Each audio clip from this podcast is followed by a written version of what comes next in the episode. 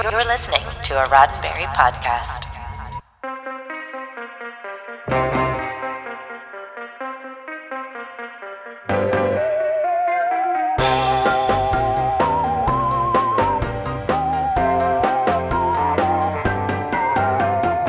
He's spent more time on screen than any other Star Trek actor. Today, Michael Dorn turns 70.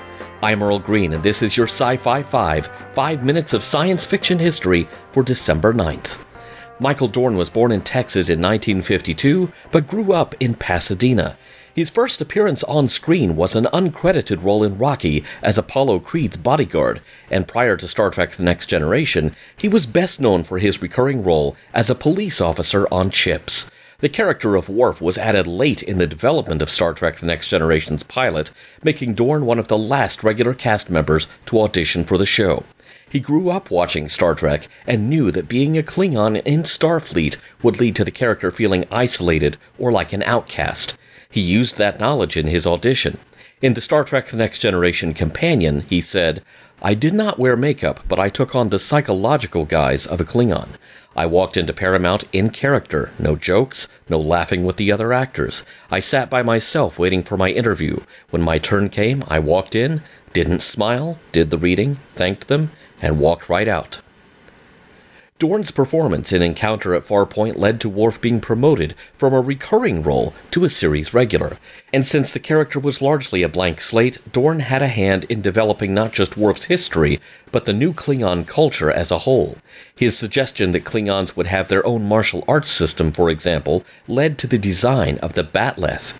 Of course, Worf's story didn't end with the next generation. Hear about his transition to Deep Space Nine and what's next for Michael Dorn after this.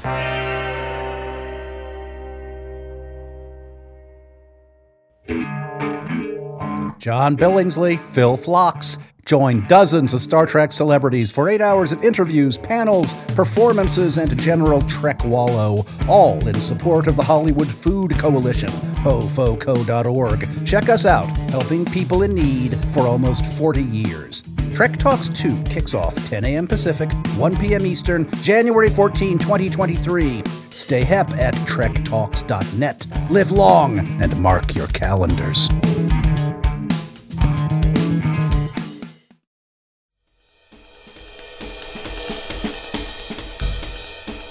Also born on this day in 1930, the co creator of Get Smart and the comedy writer behind the 70s sci fi spoof Quark, Buck Henry.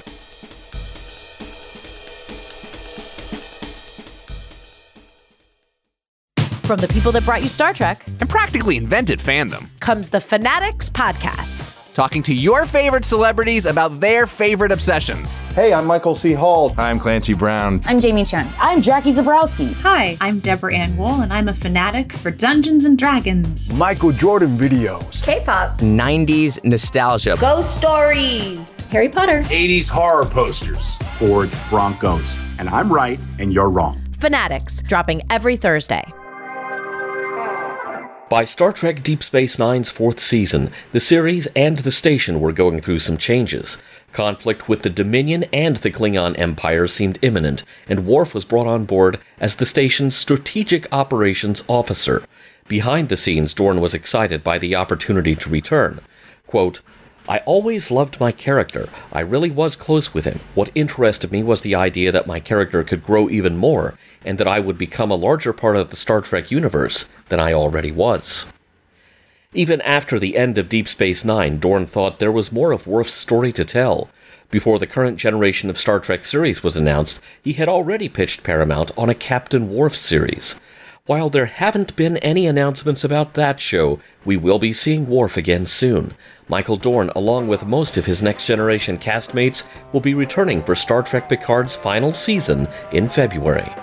This has been 5 minutes of science fiction history, your daily Sci Fi 5 for December 9th. Sci Fi 5 is produced by Roddenberry Entertainment.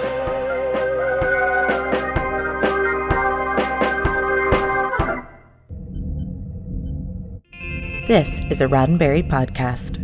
For more great podcasts, visit podcast.roddenberry.com.